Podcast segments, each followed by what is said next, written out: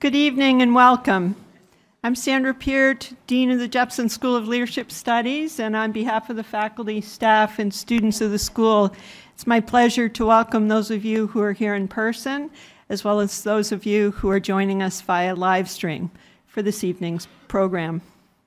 This is the fifth out of six lectures that we're hosting this year on masculinity in a changing world. At the Jepson School of Leadership Studies, we look at leadership from many different disciplinary perspectives. Similarly, this year's Forum series explores the theme of masculinity through different disciplinary and other lenses. Tonight, we welcome Charles Blow for a discussion on black masculinity. As many of you know, we, we select a Jepson student to interview and introduce our speakers. Mark Johnson is a class of 2024 leadership studies and music double major. He's a native of Willingboro, New Jersey. He enjoys all forms of music. He plays piano in two campus jazz ensembles. He produces music in multiple genres, and he organizes a UR student musician group that performs at various venues around Richmond. After graduation, Mark plans to pursue a, a career in the music industry where he hopes to use his nonprofit and internship experiences from the Jepson School. Uh, and please join me in welcoming Mark to the stage this evening.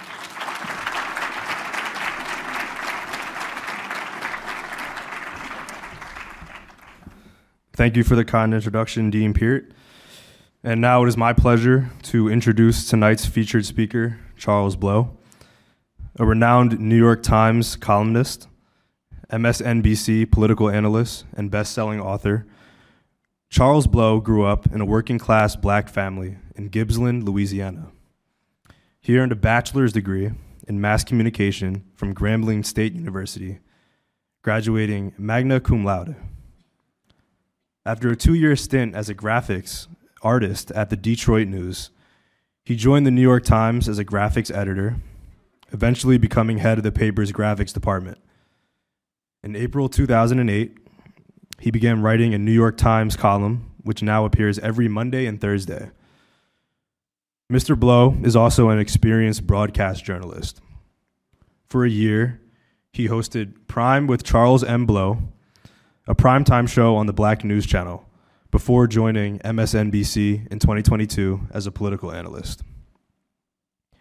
Mr. Blow has written two New York Times best-selling books, Fire Shut Up in My Bones published in 2014, is an autobiography in which he reveals his bisexuality.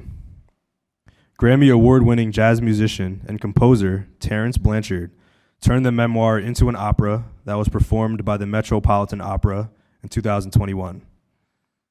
In his second book, The Devil You Know, a Black Manifesto, published in 2021, he suggests that black Americans should move to the South to build a political majority. Both books will be available for purchase in the lobby after tonight's forum. Please join me in welcoming Charles Blow to the stage.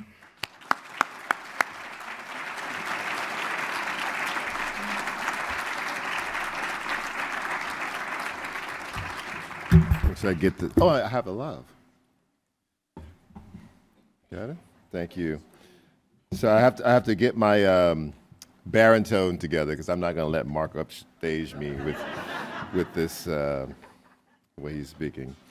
Um, so it's, it's, it's, really interesting that they asked me to talk about masculinity and then took me to dinner right before this with professors who actually teach about masculinity just to try to intimidate me on this subject. So I just decided I'm going to talk about how I have experienced masculinity and black masculinity and how that has informed me, and we can talk about whatever. And, and there are some things happening in the world and in the country you might want to ask me later when we have a Q&A, so I'll be very, very, very open to talking about that.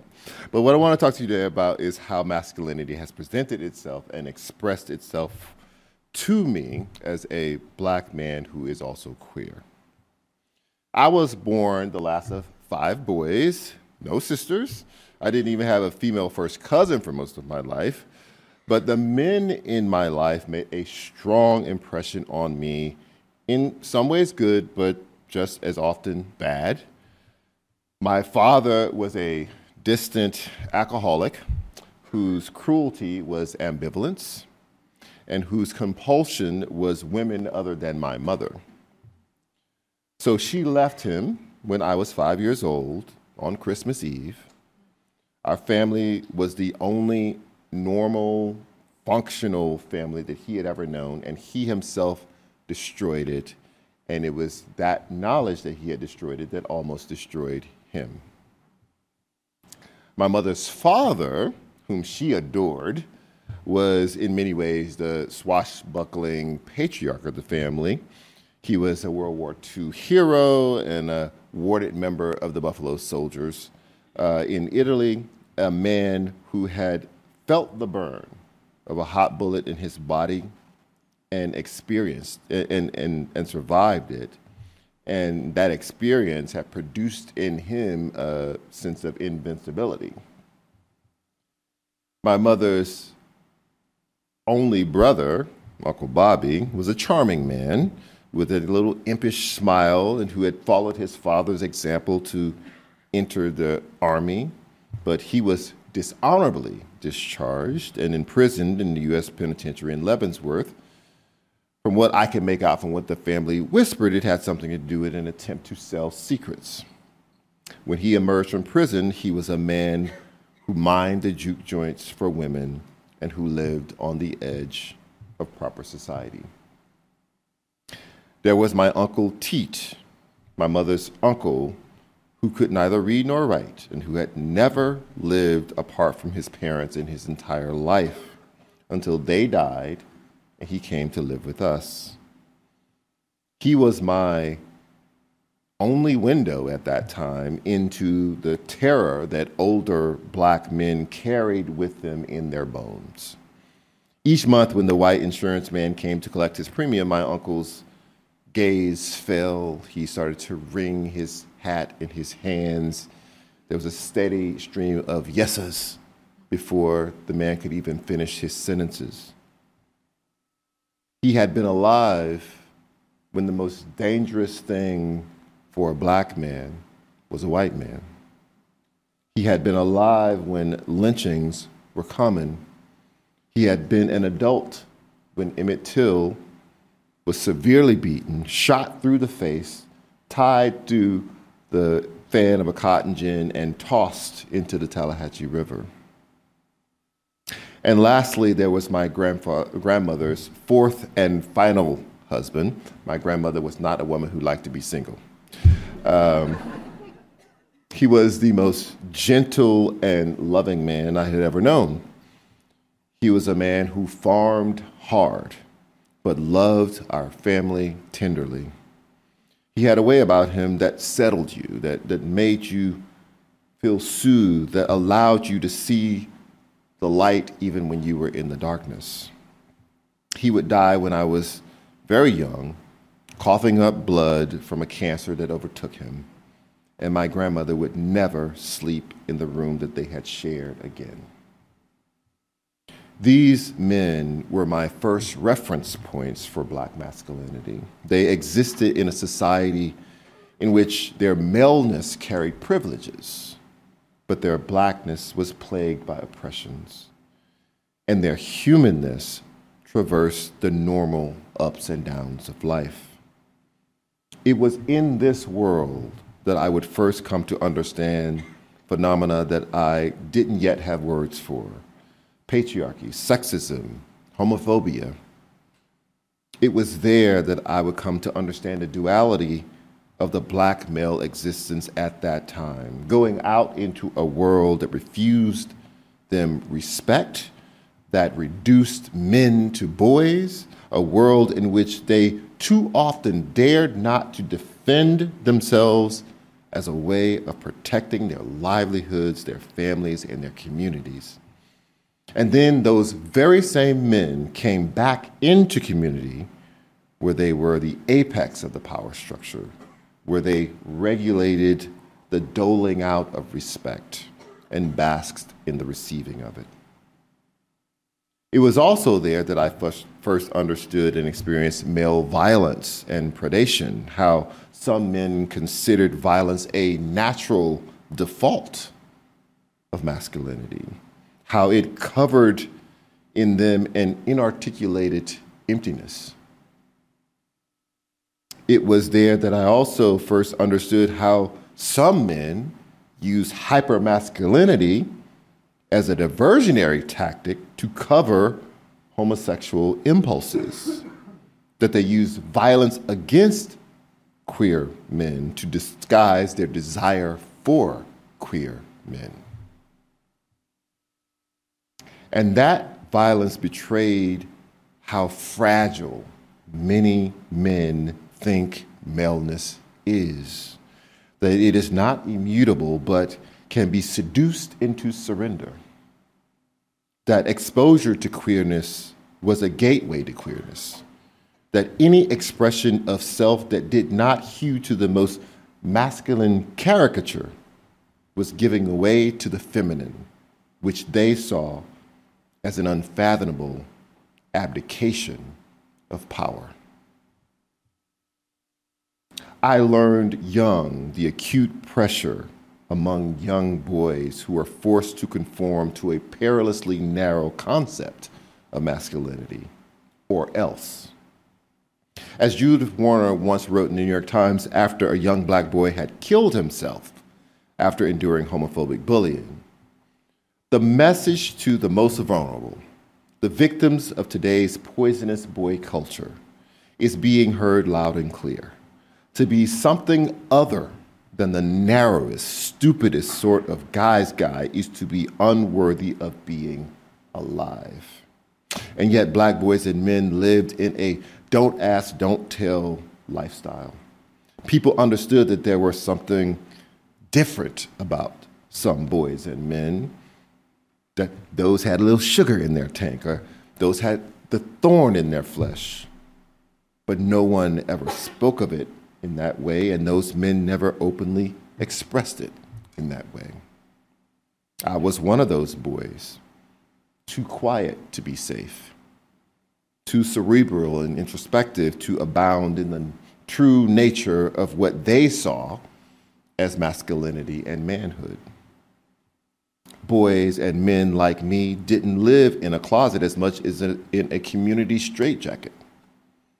And as such, I leaned into the patriarchy with aims to master it, a way of attaining freedom by surrendering to the oppression. I was president of my class and captain of the basketball team, and I had girlfriends, and I got married. I did the things the world told me that I must.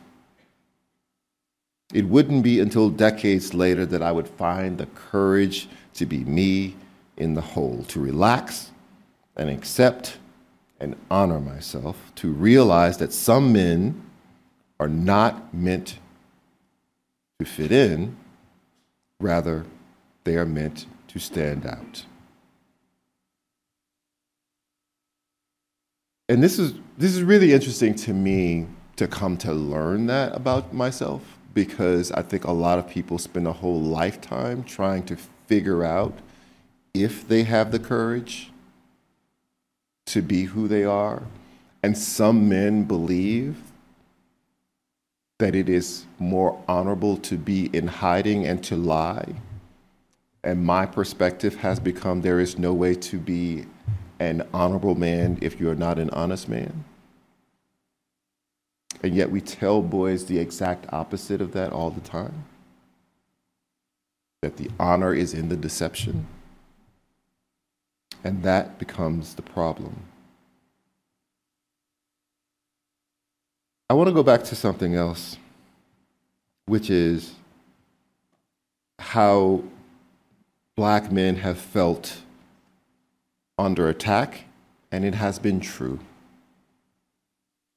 You know, in society and in male culture in particular, what was we're constantly render, trying to render this thing narrow. We shave the idea of manhood down to an unrealistic definition that few could fit into with the whole of who they are, not without severe constriction and denial. The man that we mythologize is in the back of our minds is a cultural concoction. He is an unattainable idea, a perfect specimen of muscles and fearlessness and daring, square jawed and well rounded, potent and passionate, sensitive but not sentimental, and above all else, unwaveringly heterosexual and without even a hint of softness. The vast majority of men will never be able to be all of these things all of the time. But they shouldn't be made to feel less than a man because of it, if indeed they identify as men. And this narrowed manhood idea has been truly damaging to boys. In Boy Culture, an encyclopedia which was published in 2010, the editors pointed out boys are men in training. As such, most strive to enact and replicate hegemonic masculinity so that they achieve status among male peers and preemptively guard against accusations or perceptions that their masculinity is deficient. The editors went on to quote a 2001 study in which a boy who does not measure up to the dominant prescription of masculinity is, quote, likely to be punished by his peers in ways which seek to strip him of his mantle of masculinity. In fact, a 2005 report entitled From Teasing to Torment School Climate in America, which was commissioned by the Gay, Lesbian, and Straight Education Network, found that a third of all teens said that they are often bullied, called names, or harassed at their school because they are, or people think that they are, gay, lesbian, or bisexual. We created this culture, and we can undo it. And we have to start with this fact the truest measure of a man, in fact, of any person, is not whom they lie down with, it is what they stand up for. If we must be judged, let it be in that way. And when we fall short, and we certainly will, because humanity is fallible, let us greet each other with compassion and encouragement rather than with ridicule and resentment. But the racial overlay onto masculinity was not absent from my queer experience. In fact, in some ways, it was amplified. Racial discrimination and racial fetishizing was openly accepted and endorsed.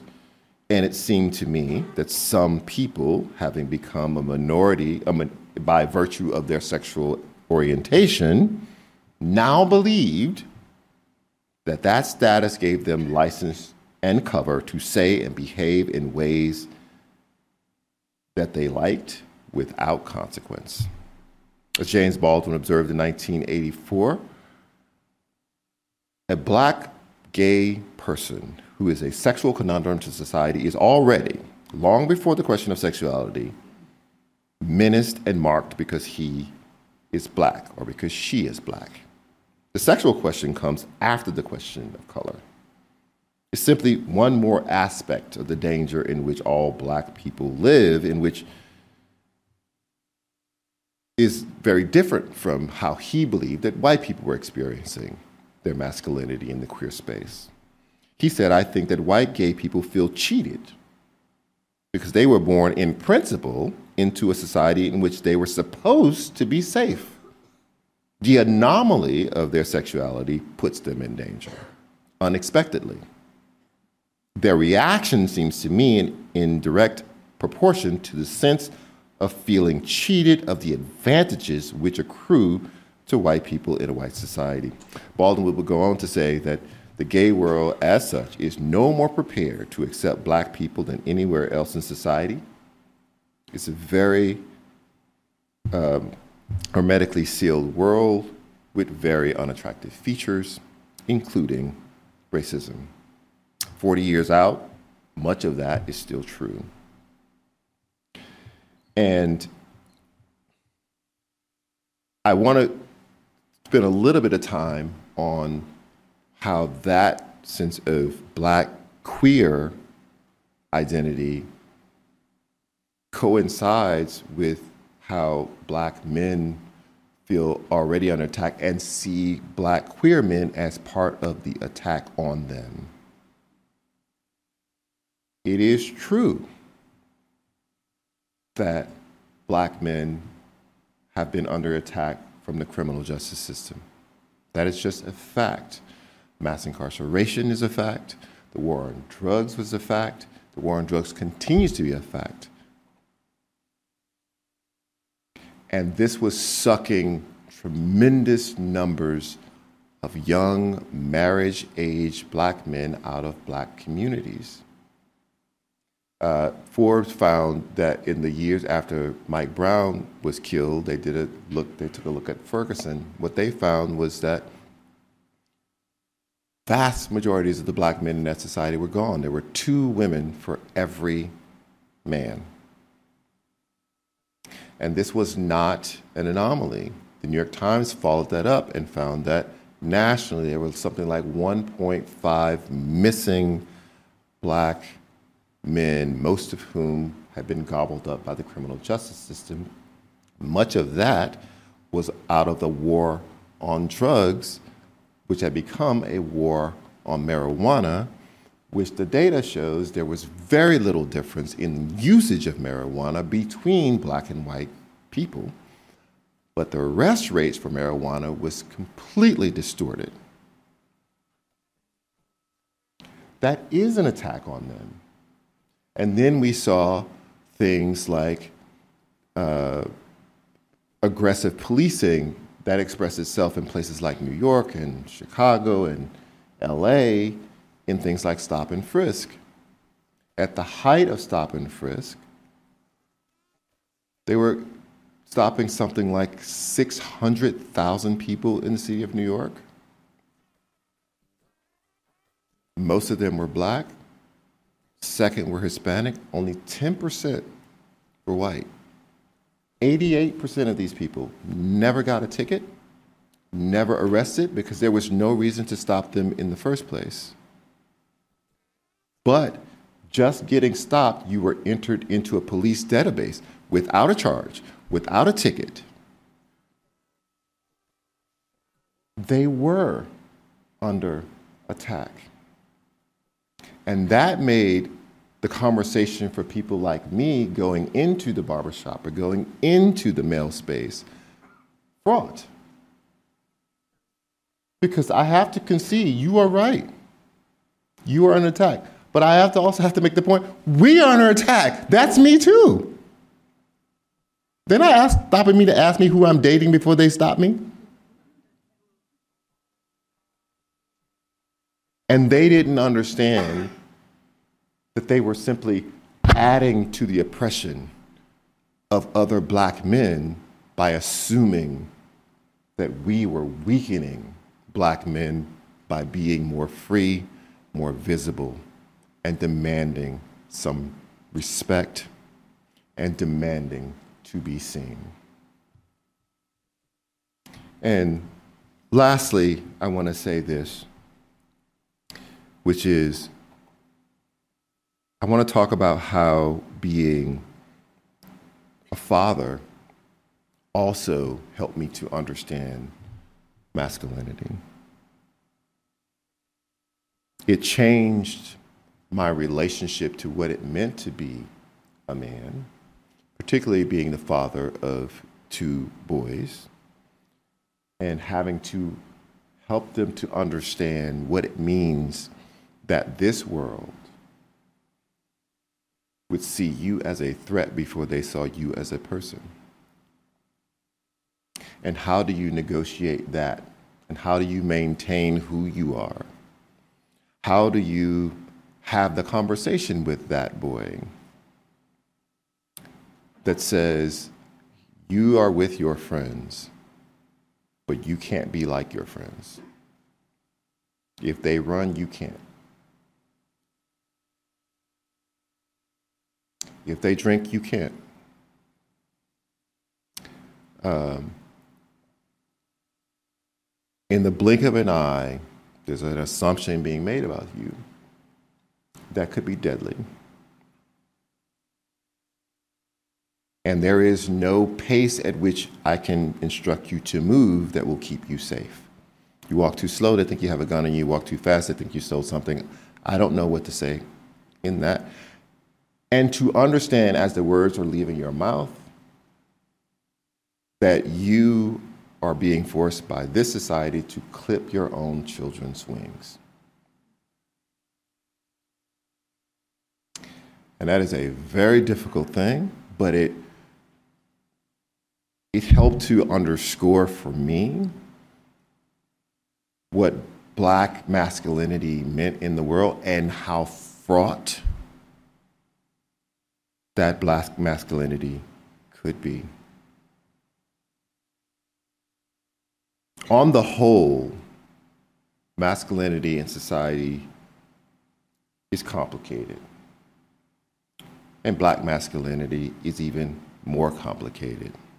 You are simultaneously privileged and oppressed, given wide latitude and constrained to the narrowest paths. The key to living in these identities and realities is to see clearly which destructive and toxic traits have been mixed in with the benign and get rid of those. The key isn't to recognize masculinity as a higher, stronger way of being, but just a different way of being. We must deconstruct it and reconstruct it, all of it, including black masculinity. We have to strip it of its entitlements and toxicities and just allow it to be a prism through which we see and navigate the world, but not use it to strangle and to crush. There is a beauty in all ways of being defined, whichever race, gender, orientation. As such, there's also a beauty in being men, in being black men, in being black queer men. But the real beauty, to, re- to reveal that real beauty, we have to remove the negative structures that obscure it. Thank you very much.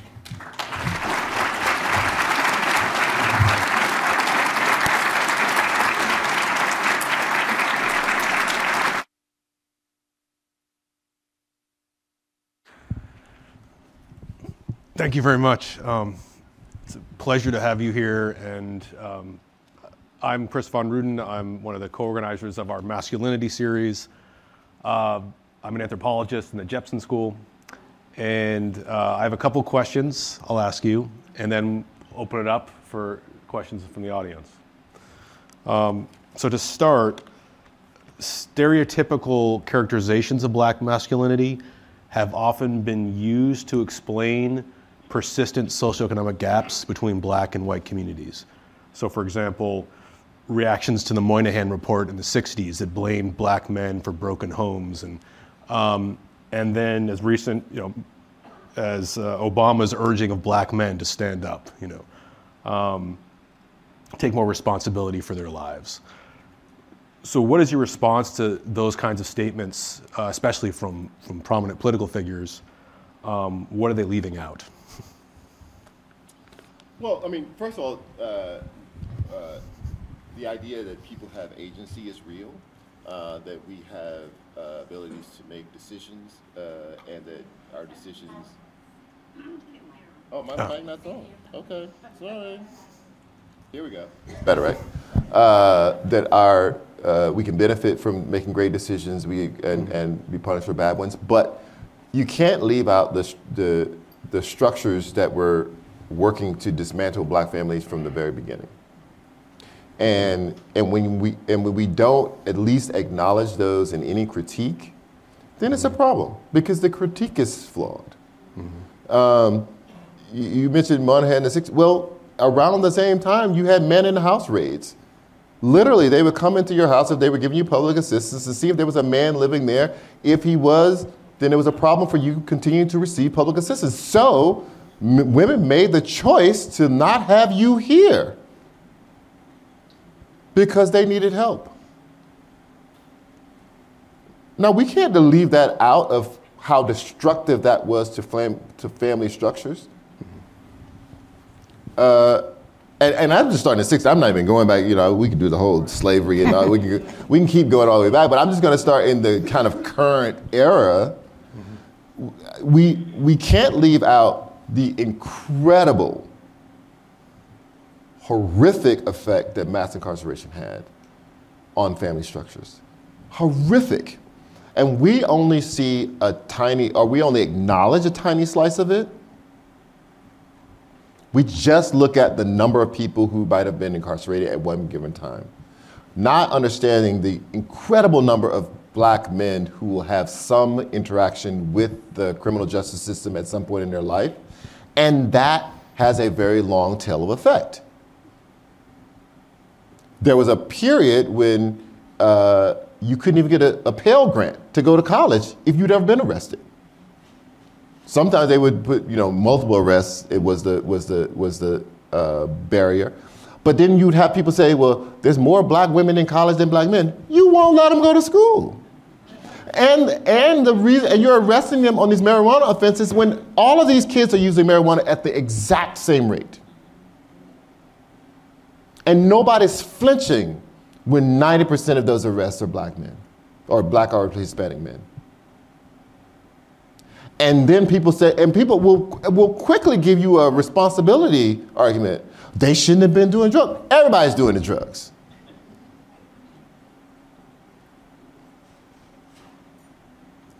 But, but it is that hypocrisy that is built into the way we talk about black people in America that is infuriating.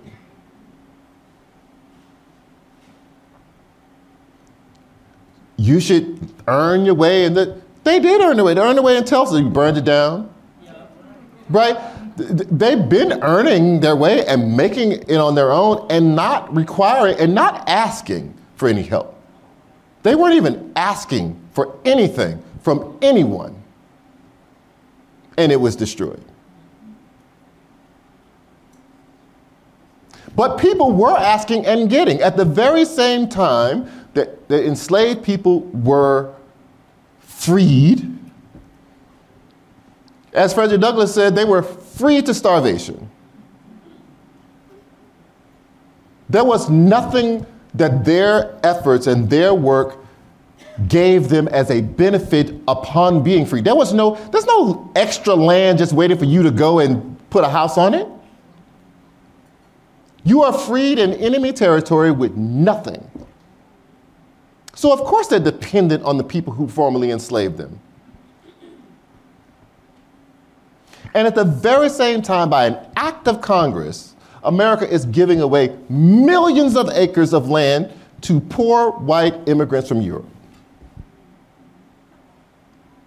And these same people will turn around and say, well, my family has made it on their own and farmed this land for this many years, and you have to make it and pull yourself up by your bootstraps. That was the, one of the biggest welfare projects in American history, giving it away, but refusing to give any of it to black people. And as Martin Luther King said, they didn't stop there. They built land grant colleges, taught you how to farm better. They didn't exist for black people. They sent out county agents to help you farm better. They gave low interest rate loans to help you mechanize the farms. They instituted subsidies so you didn't even have to farm. All the while refusing to do the same for black people. And those same people will turn around to black people and say, well, my family did it, pull yourself up. It is an outrage. It is an out if you know anything about American history and how much the government gave to people but refused to give to black people. It is an outrage to then be lectured, to be lectured into telling black people they didn't work hard enough. Forever and ever, black women posted more engagement in the labor force than any other women.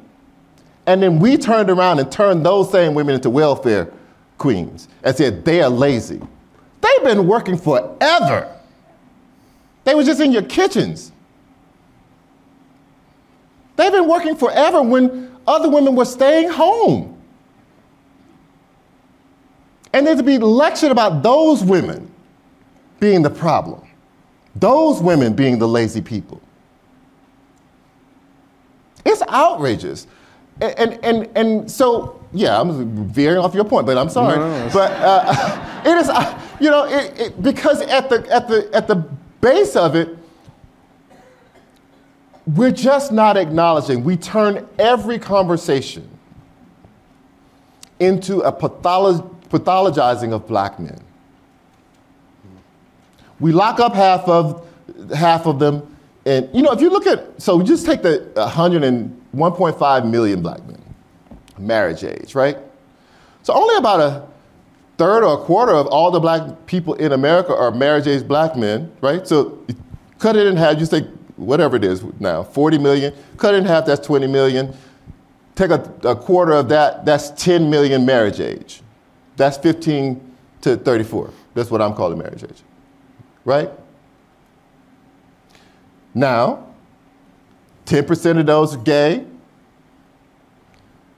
You're down to now 7 million. If you take, what, what is it, 1.5 million of that, you know, a fifth of those men out of the system, you've distorted everything. That is, that is wage earners, gone. That is people who can play child support to children, gone. Those people who could help to take the child to school, gone.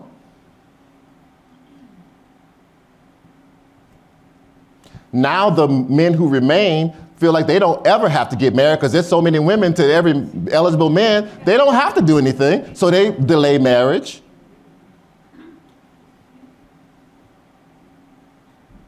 Women started, we, they, all black women started line dancing and girls trips. They were like, there's no men left. We gonna dance when we go out and we gonna go on our girls trip. Because why not?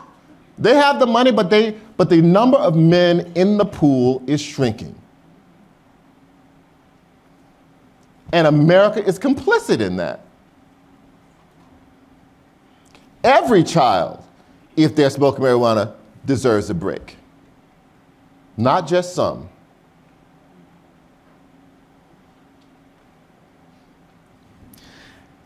I, and that narrative. no, I mean, thank you. I mean, that, that narrative persists. Uh, I don't know if it's weakened at all, right? In all the all the years, Moynihan report before, after. Uh, and, and, and, and, our, and, our, and our people buy into it, play into it. Bill Cosby mm-hmm. telling Pookie to pull up his pants, and mm-hmm. Obama saying we need. I mean, I understand the pressure they are under to say to black people, you know, you guys fix it yourself. You're the black leaders. Help them to fix it. Make them make better decisions. Tell them to pull their pants up. And, and this and that, and that's going to change everything. No, it's not. But Martin Luther King was in a suit when they shot him.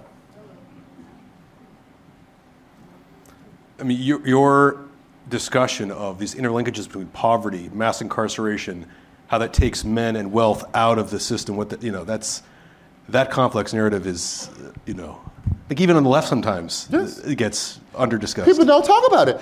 And not only that, it places a, another financial burden on the women who left, who are left. Those are the people who pay the bill. Those are the people who pay the tickets. Those are the women who go down, take the time off from work to go visit the guy who's in prison. Those are women who put money on the books so they can get a little extra something from the commissary.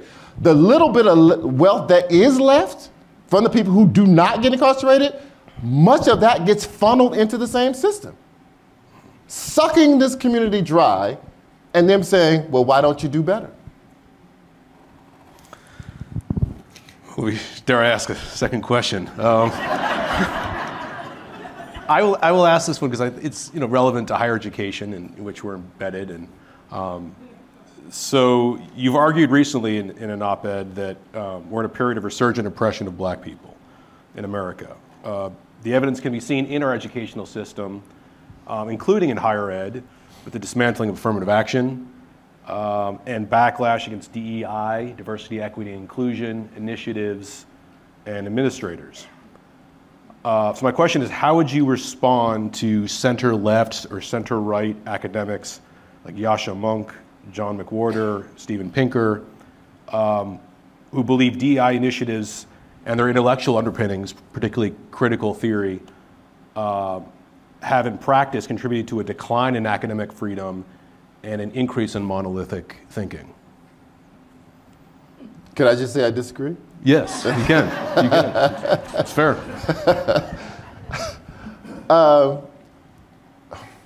Well, I don't even know where to start with this. I mean, uh, the the underlying argument is that these attempts to bring more equity into all of our spaces, in fact, uh, corrodes and degrades those spaces, which is outrageous, and it's not true, right? And uh, and it only becomes a question when we start to include our marginalized people who were never included before. Never questioned before that. We, we, we never even talked about integrity of elections until black people got it and Hispanic people got enough votes that they could change elections. When Barack Obama lost, it's the first time that, you know, uh, you know, well, one of the first times that most white people in America wanted one president and, and they didn't get him. And that was largely because black and brown people combined with liberal white people and they, cre- and they elected their own president. And people were pissed off. And now we, they start talking about, oh, well, they, you know, we have to do this to ensure the vote, and uh, you're not legitimate if, well, they were, they were doing all sorts of stuff 50, 75 years ago with, like, you could show up to vote, you didn't show anything. You, they just knew you were the guy down the road with the farm, right? It really didn't become an issue until it became an issue about people of color. And that is the truth for so many aspects of American life. It's never, it was not an issue until it was black. Immigration was not really an issue until it became about a lot of people who were non-white. And that's historical. Like whenever we've had these issues with immigrants, it's really been not been because people showing up at Ellis Island. We still celebrate that. Right?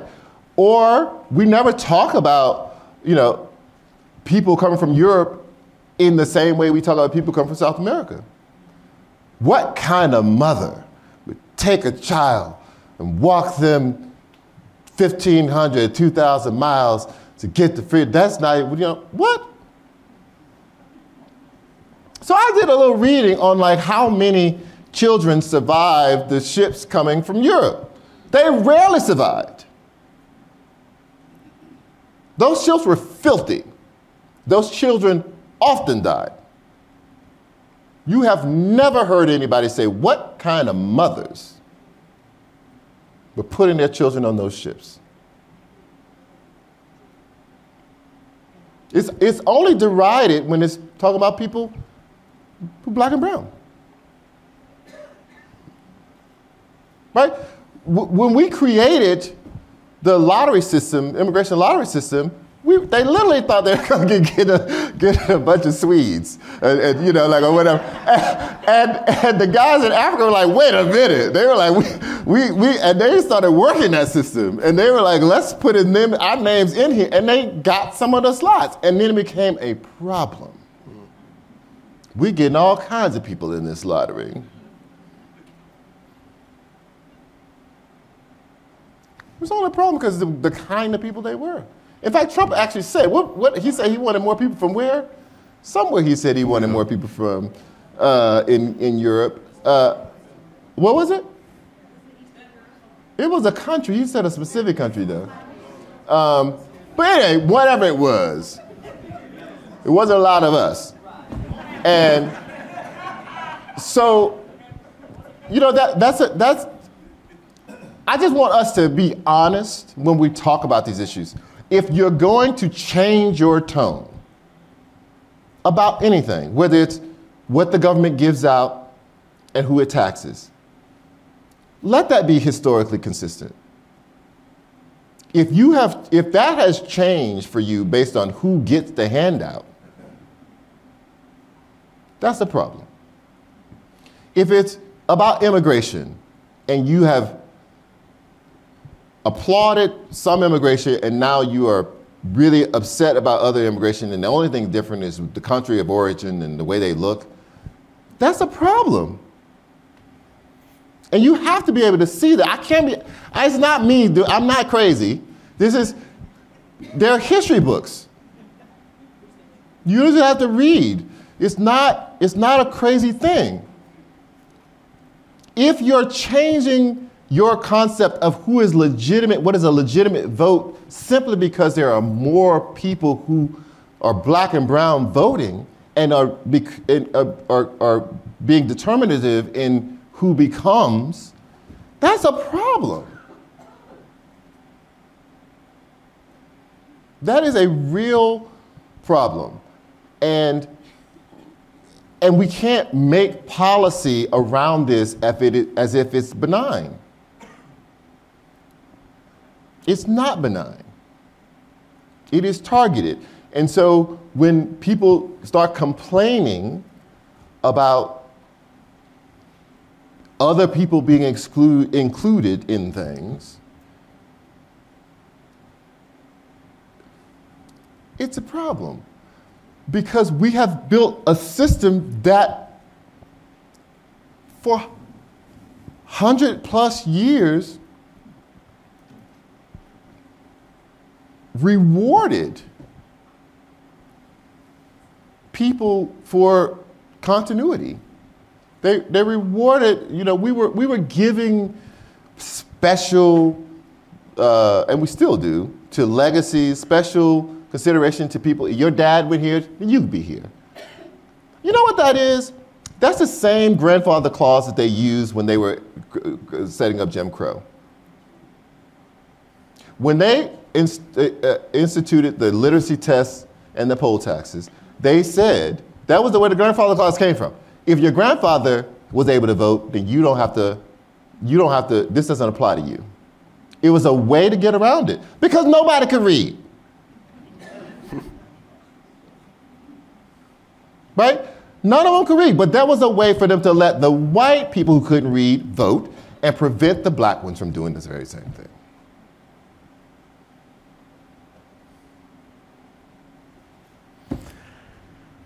All right, thank you.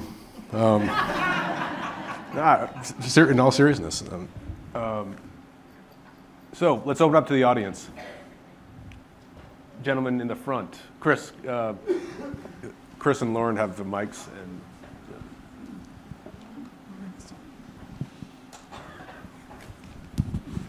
Good evening, Mr. Blow. Thank you for coming and um, sharing your story with us. My question is, I actually have two questions, but I'm gonna start with, especially. You know how long it takes me to answer one question. We'll be especially this day and age when we talk about um, the masculine women and the feminized men. I don't believe you provided your definition of what masculinity is. So, can you offer what you believe masculinity is? So I'm going to offer. So first of all, I went to see. I, I could cheat now because I went to dinner with a professor who teaches masculinity. He was telling me at dinner that, that is a combination of biology and, and culture, uh, kind of a mix of that, which I, I was interesting. Uh, you know, listen, there are, there, biologically, we are male and we're female. And with that comes a lot of different uh, uh, physiological differences. And we put into those physiological differences, we graft traits onto them. Some of them because men tend to be stronger than women, so they might have gotten more of the roles of building things or hunting things or whatever. So there is some biological um, reality to what it is to be a man and to be masculine in the world. But it is not confined to biology. That a lot of what we consider to be man, uh, a man or masculine is a concoction. It is a script that we have given to children from the time that they could, we could see that they had penises and vaginas. Right? We, we dress girls in ways that constrict their movement and also tell them they can't get dirty. So it changes the way that they relate to toys and to play. We praise boys all the time. You're so strong, you're so smart, you're so fast. And constantly tell the girl, you're so pretty, you're so, so pretty, so pretty. So it teaches them to value different things rather than the same sorts of things. We put all the boy toys on one aisle in the store and the girl toys on the absolute other aisle to train them that this is where you belong and not there. The blocks are not on your aisle. Right? The glitter is not on your aisle. And so a lot of what we have come to see as being a man and being masculine is this construct of that we a script that we have given these children to play. All I'm saying is about masculinity and manhood is that it is very broad. Hmm. And it is broad enough for a lot of people to fit into it and and it's not necessarily fixed. Um, and it's not binary. And I believe that, you know, there's a lot of grayness and a not and when, where we want absolutes in terms of men and women and masculinity and femininity, I just don't think it exists that way. And so I, you know, I, I guess I'm struggling to, uh, to explain in a simple way because I don't believe it's simple. I believe that, that uh, I am he or him if that's how I see myself. And at the very same time, I feel no, this is adult now, 53 years old talking, I feel no desire to fit in any box that anybody creates for me. Right? So I like wearing suits and these types of shoes. That's just my feeling. But however, if I decided that I wanted to wear something that did not fit what other people's definitions of masculinity would, I'd wear that too. I just don't believe that I have to conform in that way. Uh, and that I believe that people can, if you have an enlightened sense of what masculinity and femininity are, that you can move in and out and around it and play with it and, and, and let it wash over you as you see fit and never feel that you have to explain it. And that's just where I am at. So it's, yes, convoluted. You wanted a simple answer to it. I don't have one because I believe it's complicated. Gentleman over there, Lauren.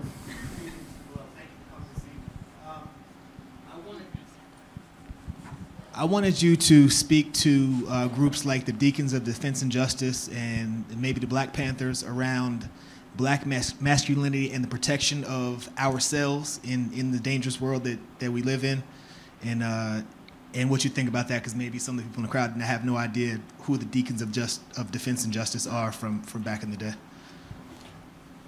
Right. So, um, well, I think I think the idea of uh, self defense is doesn't necessarily have to be tied to masculinity right? I think the idea of self-sufficiency, self, uh, uh, and self-defense and self-respect, which is a lot of what the Panthers were getting at. Uh, a lot of the leadership of all groups, Panthers and the civil rights movement at that time, and SNCC, there were men. So there was a there was a patriarchal system that was present in all of our civil rights groups because of the, the era in which they existed, I assume. But let's don't divorce that. Let's don't forget that that that's all, that that was not good. There were a lot of very capable, very active women who were involved, but they just never got the shine, and they were never the leaders. Um, so there, I think this idea of of self-sufficiency and self-respect and self-defense is just a is a universal thing, not necessarily tied to the masculinity part of it. I think that we need to also think back on all those groups and reassess how the patriarchy influenced those groups. And, and, and when we do that assessment, do our best to lift up all the women who were literally instrumental in, in all of those group successes.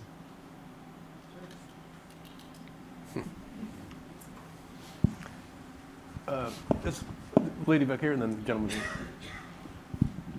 Hi, could you talk about the role of the black church in defining black masculinity for our community?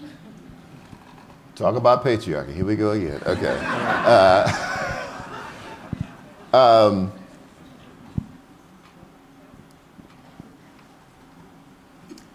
I don't know if it. I, I don't know what role it play. It, I don't know what role it should play.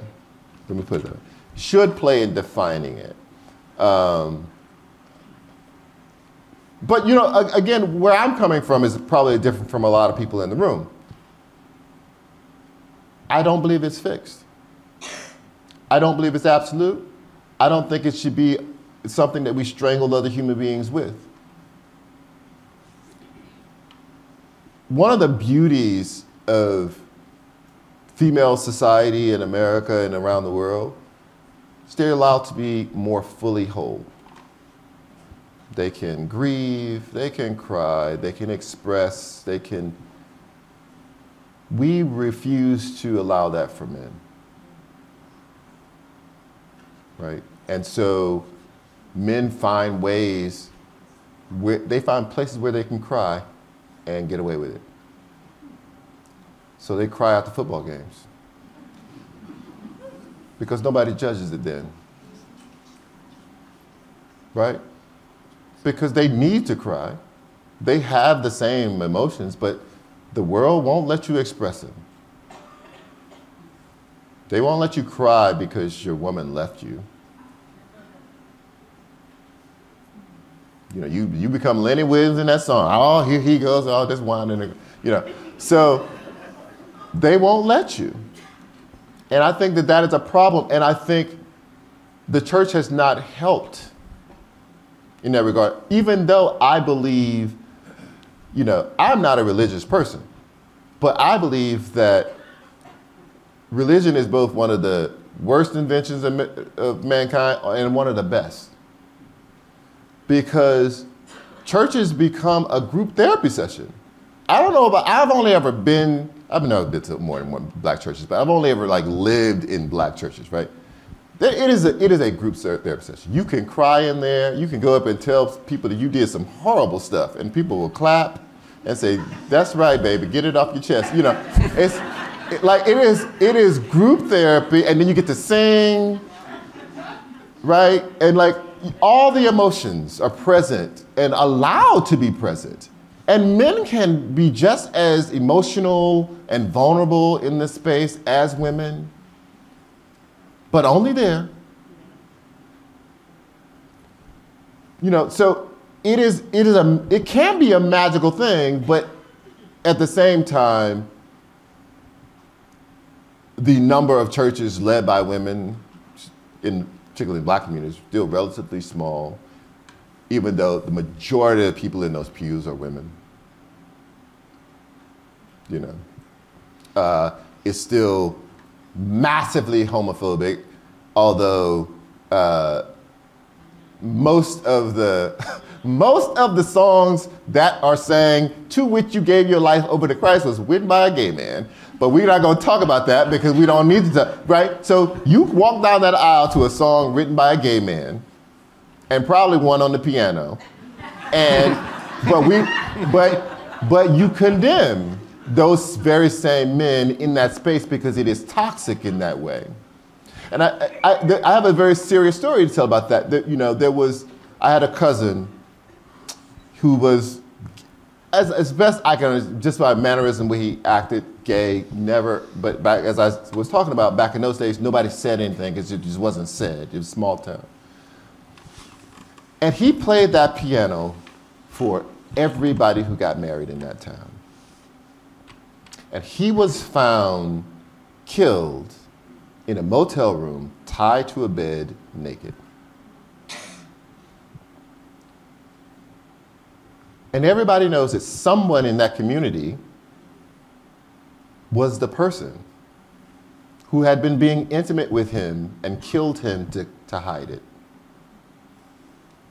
And everyone in that community showed up at that funeral to gawk to see if someone came in who looked feminine, who might have been with him. This man had been 15 feet away from happiness his whole life, playing that piano. And that very same church community would treat him like garbage in his death, like a curiosity, like a freak. That is the toxicity of those spaces.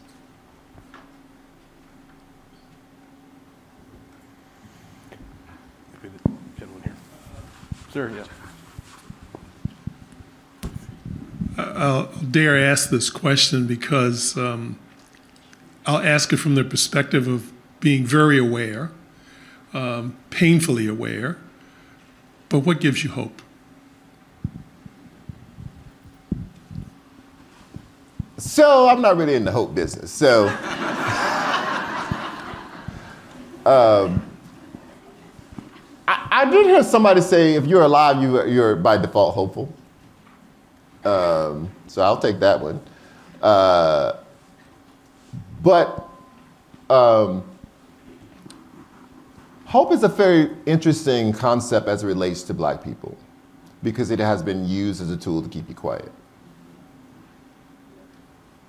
Right, and that's from enslavement. You hope, hope you know you're gonna be. It's gonna be good up there when you walk on the streets of gold. But right now, pick that cotton. Right. Um, and it was just a, it was a, it was a tool of mass manipulation. Uh, have you ever, ever heard about the slave Bible? Okay. So, slave Bible is, you know, a Bible they gave to black people enslaved to praise from. They took out every reference to freedom. Right? Left all the ones in where the, the ones that about obey your masters, all that stuff. It. So it's just been a tool, and, and it became a political tool. And so you saw it keeps showing up in black political campaigning. Keep hope alive, hope and change. You know, every black person runs, they run on hope. It's fascinating. I had it, I did this because I wrote a book and I, was, I wanted to know the answer to this question. It was like, it was incredible. It was like, I couldn't believe like every one of those slogans had hope in it. Um, but hope is, you have to understand that hope is, as a theological concept, great, keeps from falling into complete despair. So I could understand why enslaved people would, be, would hold on to hope, uh, people in the civil rights movement, I would understand that. But hope is what you do when you don't have power.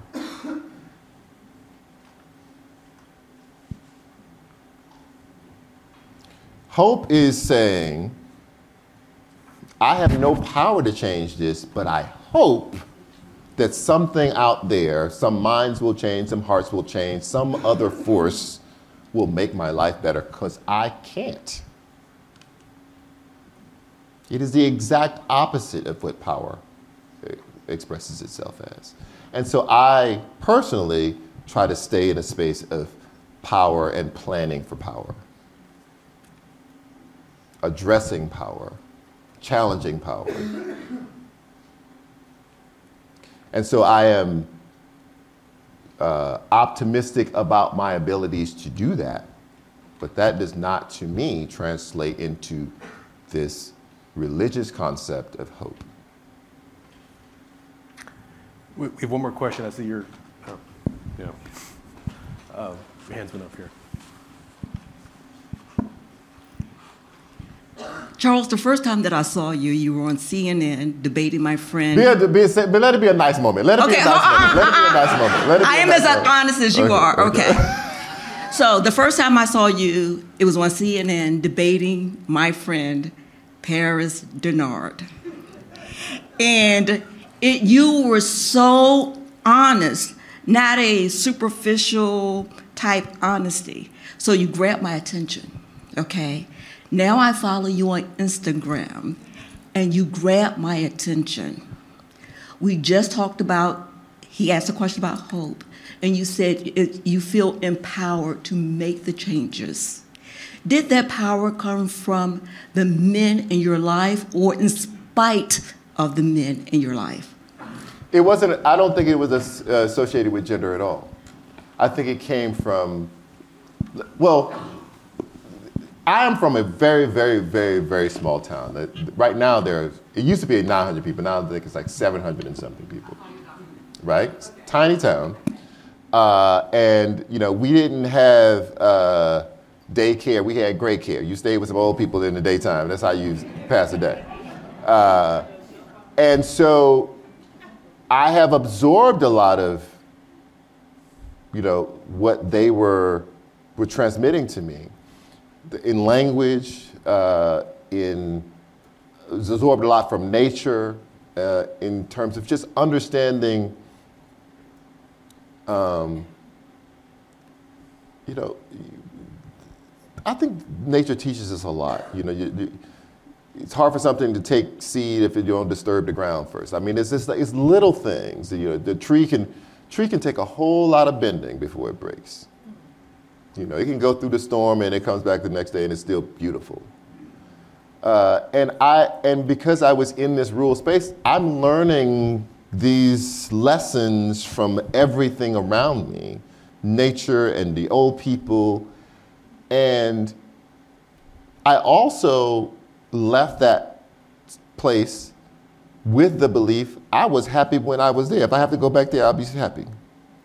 So I just my maybe foolishly, maybe this is my youthful exuberance, not so young anymore. Uh, but I thought, what do I have to lose? In addition to that, I saw so much unethical behavior.